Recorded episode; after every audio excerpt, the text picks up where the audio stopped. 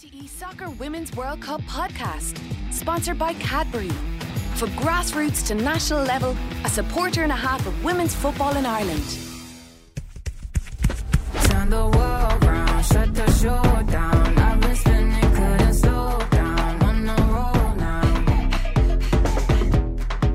All right, welcome along to the RTÉ Soccer Women's World Cup podcast. Raf Diallo here. You can watch every World Cup match live on RTÉ television and the RTÉ player all the way to the final. And for today's matches, the highlight show is at 8.30 p.m. tonight on RTÉ2 and the RTÉ player. And while we're recording here, uh, Spain Costa Rica is well into the second half with Spain in control. And I'm joined today by RTÉ Sport Online's Anthony Pyne, who's just got back to Brisbane. Um, I know you said the trip over was okay. How was the trip back?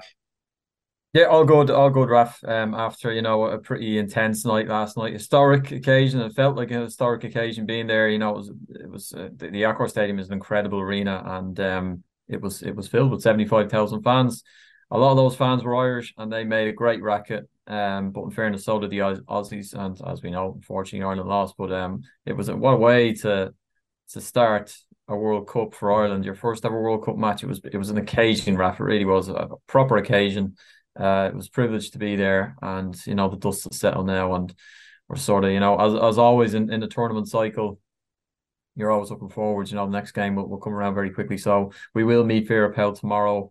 Uh, and a few of the players at the team hotel for a little bit of a chat again and a debrief, and then you know look forward to to Canada, which is uh, a must not lose uh, game. I thought last night it was going to be must win the way things are shaping up. But as I'm, I'm sure you'll touch on in a bit, um, that game now uh, is just must not lose, get a point, and you will take it into the last game against Nigeria with a chance of getting into the last 16. And for me, Raf, that's that's all I wanted out of this team. You know, I felt if they could just take it to the last game where they were still in with a sniff of progressing, uh, that'd be great. You know, just, just so it wouldn't sort of fizzle out after the two games. So hopefully they can dig out something. Uh, points, you know, three would obviously be brilliant, but you know, draw on Wednesday, and then see what happens in that last match. Yeah, and that's Wednesday, one o'clock our time, Irish time, against Canada in Perth. Now, the logistics. Obviously, you were in Sydney for the game yesterday, as you said in the in the Accor Stadium. Back in Brisbane today. So, for the team, logistically, what does the roadmap look like between now and uh, Wednesday at one o'clock? So the team uh, flew out. Actually, they just flew ahead of us. We, we saw them in the airport getting onto their, their flight. So uh, they flew back into Brisbane uh, earlier today. Uh, sort of, probably would have got here about 3 p.m. local time. Um, they do some media. Some of them do a little bit of media in the morning, but they have the day off so they can sort of relax and, and meet up with maybe some friends and family need to know. And then they fly to Perth uh, on Sunday. Um, I think they train Sunday evening. Um, and then, you know, again, Monday and Tuesday, and then match day on Wednesday. So, um, yeah, back to base for a pit stop and then back over. That that flight to Perth is about five hours. It's a, it's a chunky it's a chunky enough flight, you know. It's, it's a lot of traveling really. Like it's two hours Brisbane to Sydney and then another five hours for them over to Perth, um, where they will tune up for another massive game against the Canadians. Yeah, and one of the takeaways, other than the fact that Ireland gave a good account of themselves against the, the host nation or the co-host nation, um, Australia, albeit without Sam Kerr, but still some quality players in that Australian team. The uh, the issue of the Plan B was something that has come up, and something you you were talking about in the build up to this World Cup in terms of if Ireland go behind, what happens, and obviously that scenario happened in terms of the penalty uh, conceded by Marissa Sheva and then um, converted by Catley and Ireland in that on that occasion they didn't bring on Amber Barrett but they put Louise Quinn um up front which is a tactic you see sometimes major teams doing I remember Gerard Piqué for some of the great Barcelona teams over the last while would often go up and bring a bit of aerial presence so it's something Karen Duggan uh, touched on in studio after the game and I'll get your thoughts about uh, that after Will Amber Barrett feel hard done by not coming off the bench? Yeah, yes. of course. I mean, yes. she, she was warming up there and this tactic of putting Louise up front, it's not really a tactic, you know, it's it's a hope more than anything. Um, and would that have been the plan B, like all along? Would they have been aware of that being the plan? Yeah, and I'm sure they would have. And most defenders, especially the likes of Alanna Kennedy, like she's big and strong, she won't mind coming up against a physical challenge like that. It, for me, it's not really a, a plan B we came out and started playing when we went a goal down. There has to be some point where we are a bit braver that we start playing before that we, we can't always defend on a nil nil or, or something like that to go and get a result. We have to be able to break out of that mould and take the game to a team, and that can't be taken your most solid centre back and, mm. and throwing her up front. Now, obviously, she did well and we started pinging long balls, but we played with a bit more confidence and stuff about us when Abbie and Lucy came on. And I'd, I'd love us to do that without having the, the nudge of going the goal down and just mm. being a little bit braver. Obviously, we're playing against higher ranked teams, you can't do that the whole time, but maybe against the likes of Nigeria, we can see a bit more of that because we did show in glimpses that we do have a little bit about us and we can be a threat. All right, so that is Karen Duggan on the issue of the Plan B and just how Ireland um, looked to switch things up late on as they were chasing the game against Australia. And of course, that meant Louise Quinn moving up from centre back up to um, centre forward. And as I said um, before we uh, played the clip, Anthony, this is something you had raised um, multiple times um, in the build up uh, to that opening game. And again, Canada are another higher ranked opponent. And as we, will talk about a little bit later on, they drew with uh, Nigeria nil all. But again, as a higher ranked opponent, there there is a chance that they will go in front against Ireland, and there doesn't you know there doesn't seem to be an answer as of yet uh, in terms of the personnel on the bench who is going to come in and say replace Kyra Carusa up front and you know fill in that role other than say bringing a centre back up front.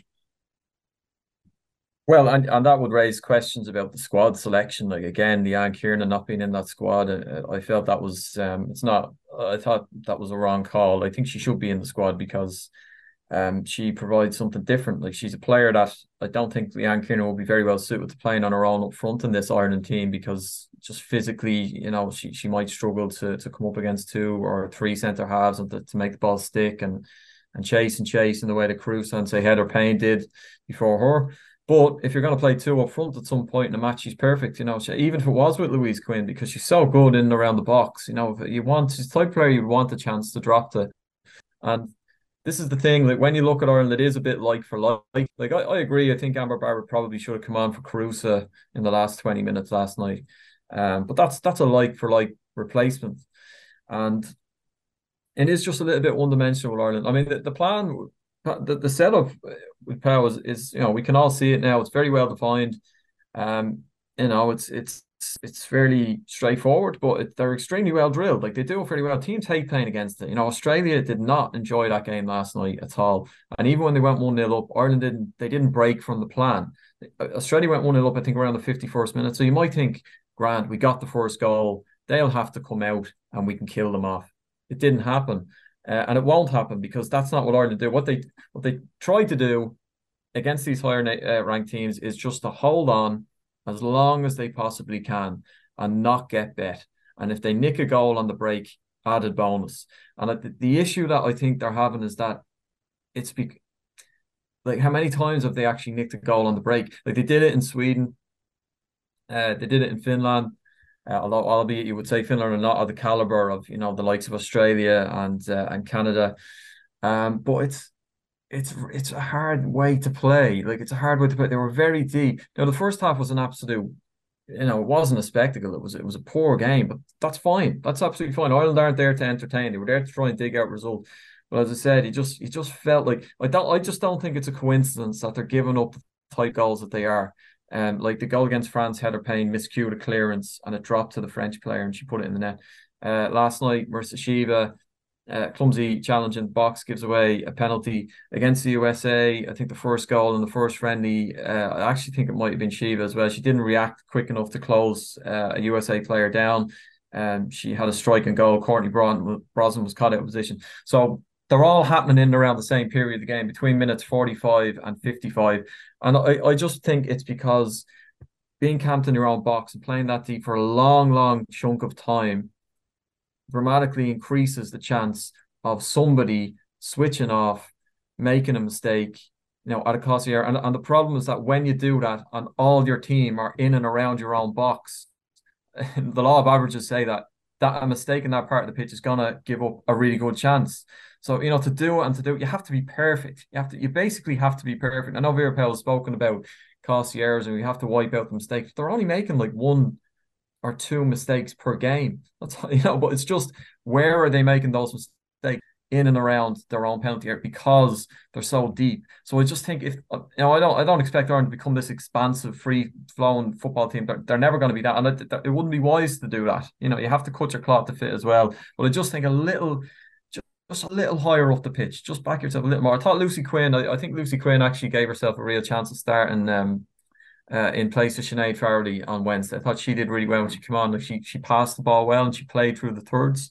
Um, but part of that was that when she came on the pitch, Ireland had more players higher up, up the field. Like so, you have to have players to pass to as well in those positions. On fairness to Farrelly, a lot of the time she was getting the ball deep inside her own half, and the only player in green ahead of her was was Kyra Carusa. So, you know, look, we, will see. I, I don't expect any dramatic tweak or change here on Wednesday. I, I think uh, I, I, it will be very sh- pretty short odds on a draw, on a nil-nil draw with Canada, who um, are very, very good defensively, but definitely they don't have the same fluidity going forward that Australia do, even without Sam Kerr. I mean, as you as you say there correctly, Raf, you know, Foord, uh, Mary Fowler, Raso, uh, Cortnee Vine. These are really dangerous, quick, clever players. I, I, Canada don't have that abundance in attack, um, but they're very hard to break down. So I mean, look, they, this could be a complete stalemate.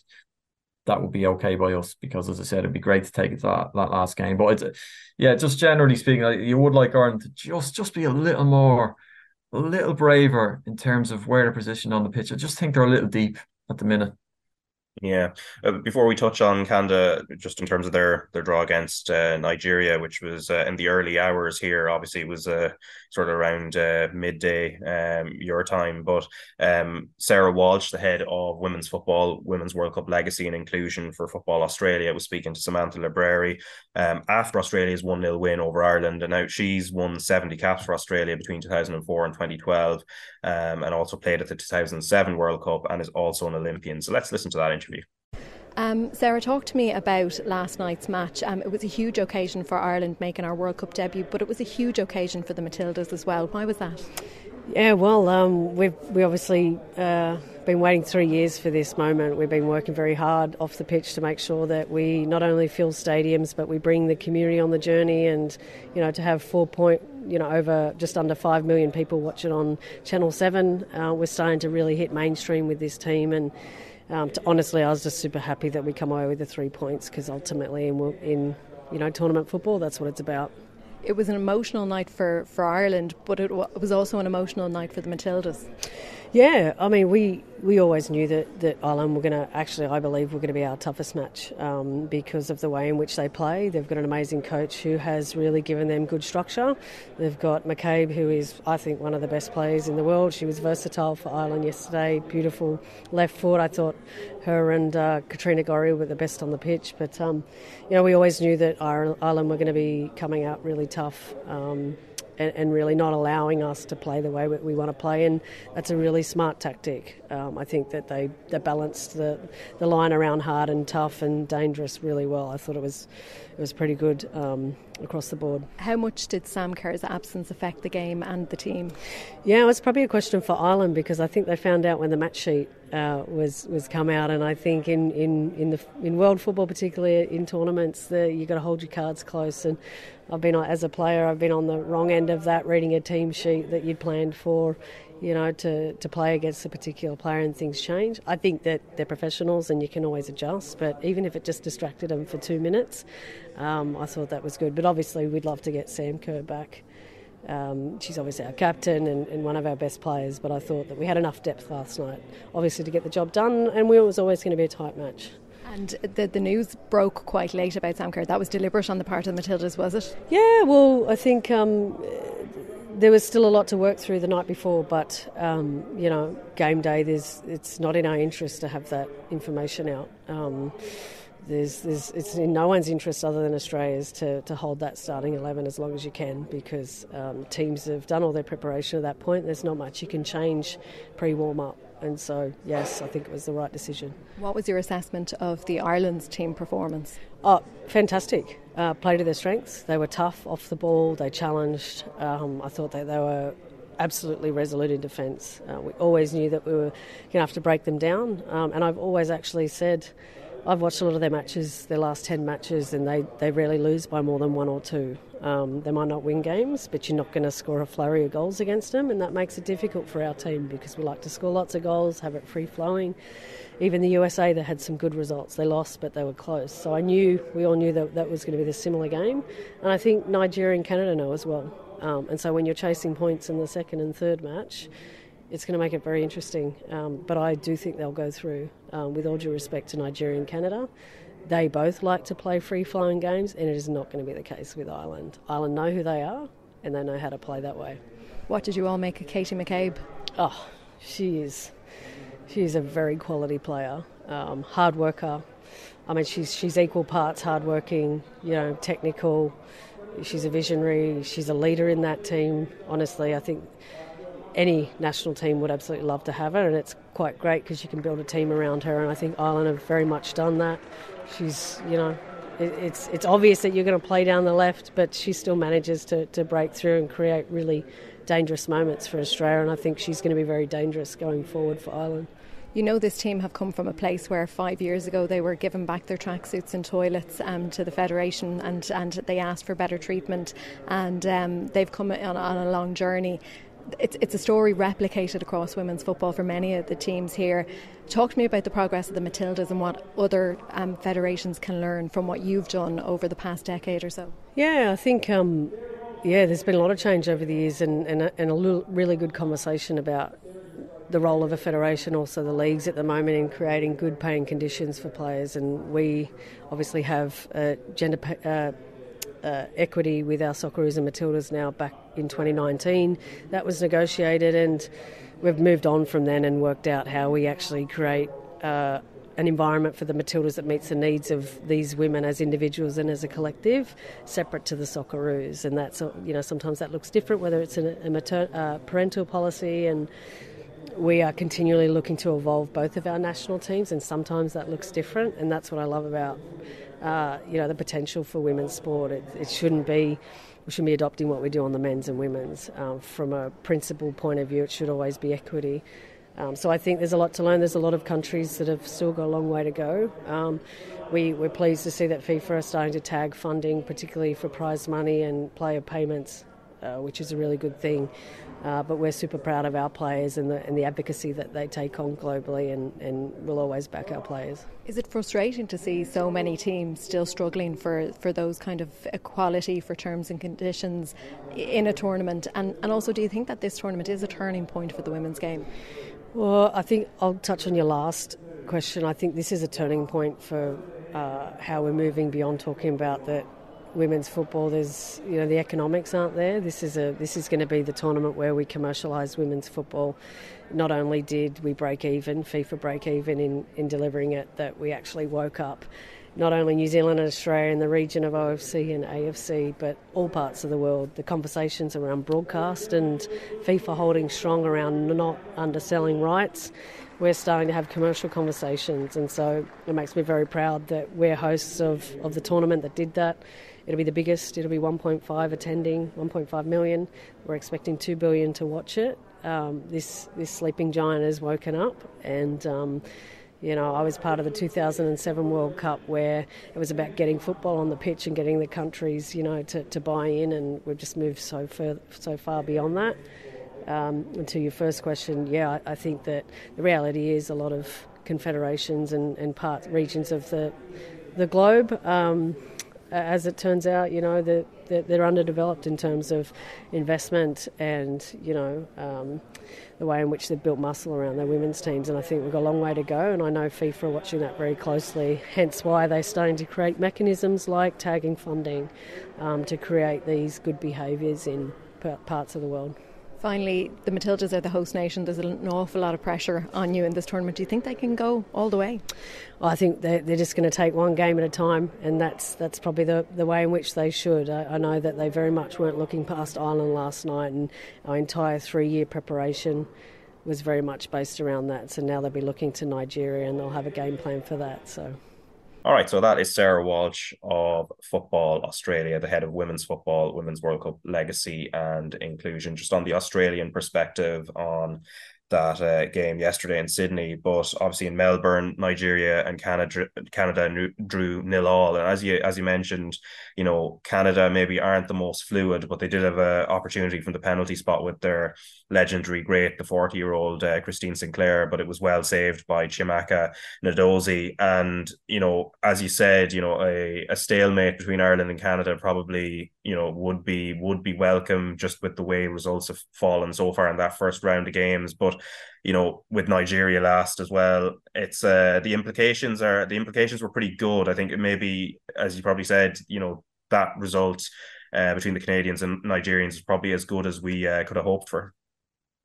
Well, no, it, it is, Raf, because well, obviously from our perspective, now look, unless Nigeria went and bet Australia, you know, but I don't think that's likely, regardless of today. And and Australia, uh, Nigeria, by the way, are, are a good side. We always felt that they were the probably the strongest fourth seed that Ireland could have drawn. Um, they're decent outfit. I know they've had their issues off the field issues coming into all this, and the prep hasn't been ideal by any means. But you know that they are a decent team, so they're going to be tricky for all three teams in this group. But what what it does is that um, now, if Ireland can get a, a, draw against Canada, it means they go into that last game playing Nigeria, knowing that they get a win. Um, you know that they're out of the group probably, um, because Canada have to play Australia. Um, now Australia at that point should have Sam Kerr back from the calf injury that ruled her out of uh, the game on Thursday night against Ireland. Uh, they're you know co-host home soil. You know, you, I, I I can't they're obviously not going to go absolutely full throttle in the way that they would if they had to win to qualify. You'd think they'd be qualified by then, but they're still, you know, they're still going to be a tough test for Canada in that match.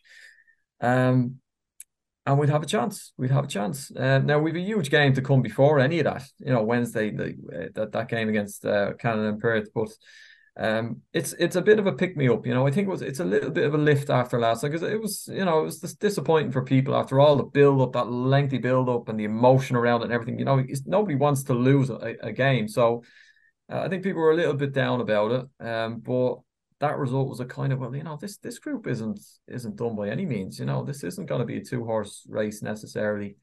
Um, yeah, cer- certainly puts the certainly puts the pressure on Canada um, given as it you does, said, uh, their last game yeah. is against the against the Australians. It does, and you know they they'll they'll have looked at the Ireland match last night and thought, oh god, you could, we could do without playing these. You know, like they're uh, you know for all like we're, we're picking and we're analyzing and watching Ireland all the time, and we get hung up sometimes on talking about what they should be doing better and all that, but uh, they're they're not a nice team to play against. You know, p- teams don't enjoy that, and they won't be looking forward to this. They won't be looking forward to this. They've already slipped up now in the first. No, that was there was huge relief around Australia last night getting that win. They knew that was a potential banana skin. Uh, and then obviously with Sam Kerr being ruled out just before that news broke just before kickoff, and it just sucked the air out of the place, Raf. You know, the, the Australian media were like, "This isn't good." You know, all of a sudden, uh, the dynamic shifted a little bit. Um, so they were massively relieved to get through that three points, you know, almost one foot out of that group now at this stage already, just to make that positive start. Whereas Canada don't have any wriggle room now. So there is increased pressure on them. Um, and hopefully Ireland can can uh, can make use of that. But again, like that's another reason why I think Ireland should be a little more like try and grab this game scruff of the neck. Don't don't just hand the initiative over to Canada. You've seen we just watched them today. You know, they're they're fallible. They're not a powerhouse that are really daunting. They're not a USA at this point in time. They are obviously they're loaded with class and experience and all that. We respect all that, but um, you know, this isn't a game where Ireland should be going in just battening down the hatches and, and hoping for the best. They should they should try and really put their, their best foot forward and take the game to them a little bit and and ask some questions of them at the very least. At the very least, to even just to help themselves defensively you know, the best way to defend a lot of the times actually just keep the ball, keep the ball away from your goal. You know, it's so difficult for players to, to be constantly on the back foot for, you know, not 90 minutes. That's not what happens because Ireland had parts of the game last night where they did keep the ball and they were in the Australian half. But there are there there's sort of 10 minute chunks, 15 minute chunks. That's a long time to be just defending in and around your own box. And again, like to, not to labour the point, but I think that's why we're seeing these kind of scrappy, scratchy goals. You know, you're, you're going this a very long period of times where you have to be concentrating and clearing and getting the toe in. It only takes a little slip to miss time a tackle, miss cue a clearance, get a pass wrong, yeah.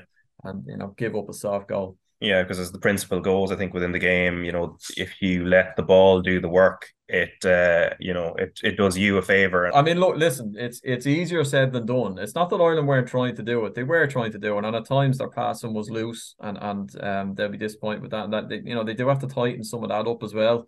Um, just just a little a little rush, like, lack of composure at times. But uh, I think like it's a setup. You know, I, I think you want players like Sinead Farrelly playing, like getting their head up in and like inside the opposition's half as opposed to 15 yards inside our own half. And and you want her to have players to aim at. You want her to have Heather Payne galloping down the right high up the pitch and you know Kate McCabe the other side. Um, when we have seen that, and we have seen it, you know, even against the USA, there, we, we saw it a few times on the break.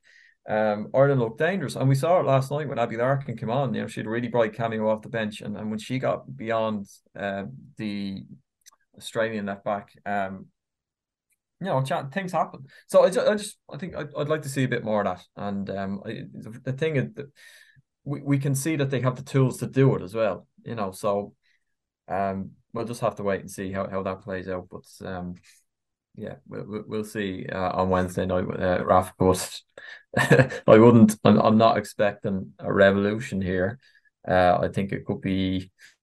Um, I think last Wednesday has the potential to make last night look like Liverpool Newcastle 1990 six uh four three thriller. I, I, I, it's it's not going to be one for the neutrals, but you know we won't care as, as if Ireland. Yeah, it, it is all about the result, and that kind of leads me on before I let you go to just the the wider results so far. So Group A has been kind of interesting, obviously, with the other co-host also getting a narrow win, uh, New Zealand beating uh, Norway yesterday, and already you're looking at it with the Swiss getting a victory today against the Philippines, although that would have been expected. But Norway already under a little bit of pressure because Switzerland are a decent side. I mean, I think there was a little mm. bit of mm. worry um, from an Irish point of view when the playoff um, for the World Cup was being done at the time that we could have run into them and they're they're pretty dangerous. So Norway have a bit of work yeah. to do to to get themselves back into this. That that's right. And you know what though? It's it's brilliant for any tournament when the hosts, um, a co-host in this instance, do well, and when it, like particularly uh, unfancied teams, you know, like New Zealand, like New Zealand, they have been at World Cups. I think they've 15 World Cup games under their belt, but they've lost them all. Lost up until yesterday, and that game was on in the media room uh, in, in Sydney at the Accor Stadium. We were all kind of keeping one eye on it just before the news about Sam Kerr broke. Um, and that's yeah, it was it's it's it's it's good for the tournament. I think cracks that group wide open for sure. And you're, yeah, you're right. Course, puts of course puts uh, pressure on Norway. Um, the game, like the, the game at the minute is is in, um, it's evolving quickly, and there's certain teams that are catching up quickly. You know, there's there's the potential for countries to catch up if if they do the right things and invest in the right areas uh, of the game with real purpose. Um, we'll also probably see a couple of hammerings. You know, I think we'll see a few hammerings at some point because there's other countries who are just their development is is way back. Um, you know, Vietnam, I think are playing the USA tomorrow. Uh, you were saying off air, Raf, and yeah, that, that that that you know, look that that type of game, there could be a few, there could be a few paces, but I think generally um, you know, the likes of New Zealand um, have, have shown that they, they're capable of coming out swinging against these bigger teams. And that's good. That's good. It's good for the game and it's good for the competition. Yeah, as you said, uh, Vietnam up against the United States. So Vietnam, one of the uh, one of the debutants coming into this tournament, and then USA, the most successful, have never finished below third place um, at the World Cup. So that's two two a.m. Irish time. I think that's going to be fair to say the US are more than likely 99%, 99.99% chance of winning that and winning it handily as well. Zambia, you've talked about a fair bit, obviously haven't gone to the, the friendly. They're up against Japan, which is the same group as uh, Spain, Costa Rica. And that one's kind of intriguing. Japan are former champions. Um, Sue Ronan picked them out as a potential dark horse, but as you said, Zambia are, you know, they're they're dangerous uh, from midfield going forward. Yeah, no, that will be well worth a watch. I mean, talking about Ireland and Canada looking like a nil-nil try from from way out, and um, that looks like it's Zambia, Japan uh, could be a bit of goal fest because uh, Zambia are just they're just brilliant going forward. They're they're such a good watch. Like such uh, talented, quick players and direct players. Barbara Banda is obviously the, the focal point, but Kund- Rachel Kundananji was is uh, is quality as well, and they've, they have a good support and cast behind her. Um, unfortunately, they're they're not most organised defensively, so you'd expect Japan will will make hay there. But um, yeah, that's that's a game that's well worth watching. I think Raf like should be goals in that. Yeah, and that's going to be 8 a.m. Irish time at the Waikato Stadium. And then England against Haiti in Brisbane will be half 10. That's Group D. But the other Group D game probably is the, the more intriguing game, which is uh, Denmark against China. Denmark, and that's at 1 p.m. Irish time in Perth. And Denmark, you know, they've some great players, of Pernille Harder um, would stand out, but actually they haven't been to too many World Cups, especially in this era, actually fewer World Cups than they should have been. And they're coming to get coming up against China, who were of course finalists in uh, 1999 all the way back. But you saw them up close when they played Ireland, and again, they're one of the they're ranked number 14 in the world at the time that they were playing the Irish team. And again, that's going to be kind of intriguing in a very well balanced group where England are expected to top it. Yeah, um, that that is a well balanced group. China, I like China when we like the, game against Ireland. That was back in February. It was a kind of like, to be honest, it. I mean, there was very few people at that game. It it was almost like a not officially behind closed doors because there was media present and there, there were supporters allowed, but it was you know it was very sparsely attended game uh, in the middle of a club season, and you know Vera Pauw used it to, to give debuts to a few players that day. Aoife Mannion made her debut, Miss Marissa Sheva made her debut, and uh, Da Della La Harpe, the uh, fullback, uh, she she played her first game. So, um, it wasn't a full blooded competitive international um, but there was enough. You saw enough from China to see why they're they're ranked where they are. Um, and they'll be difficult for everyone in that group. They'll be tricky for England.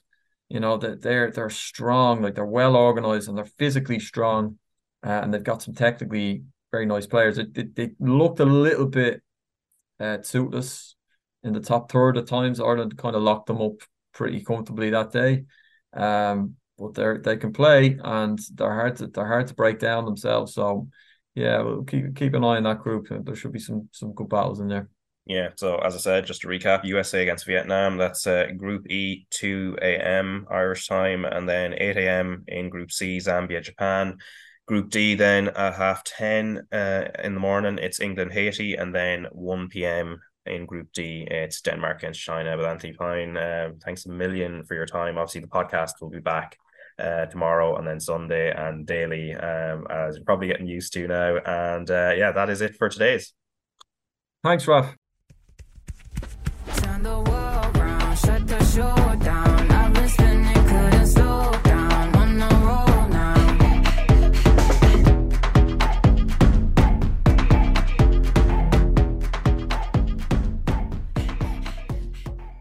A supporter and a half likes shares, comments, and tweets. Cadbury sponsors RTÉ Soccer Women's World Cup podcast.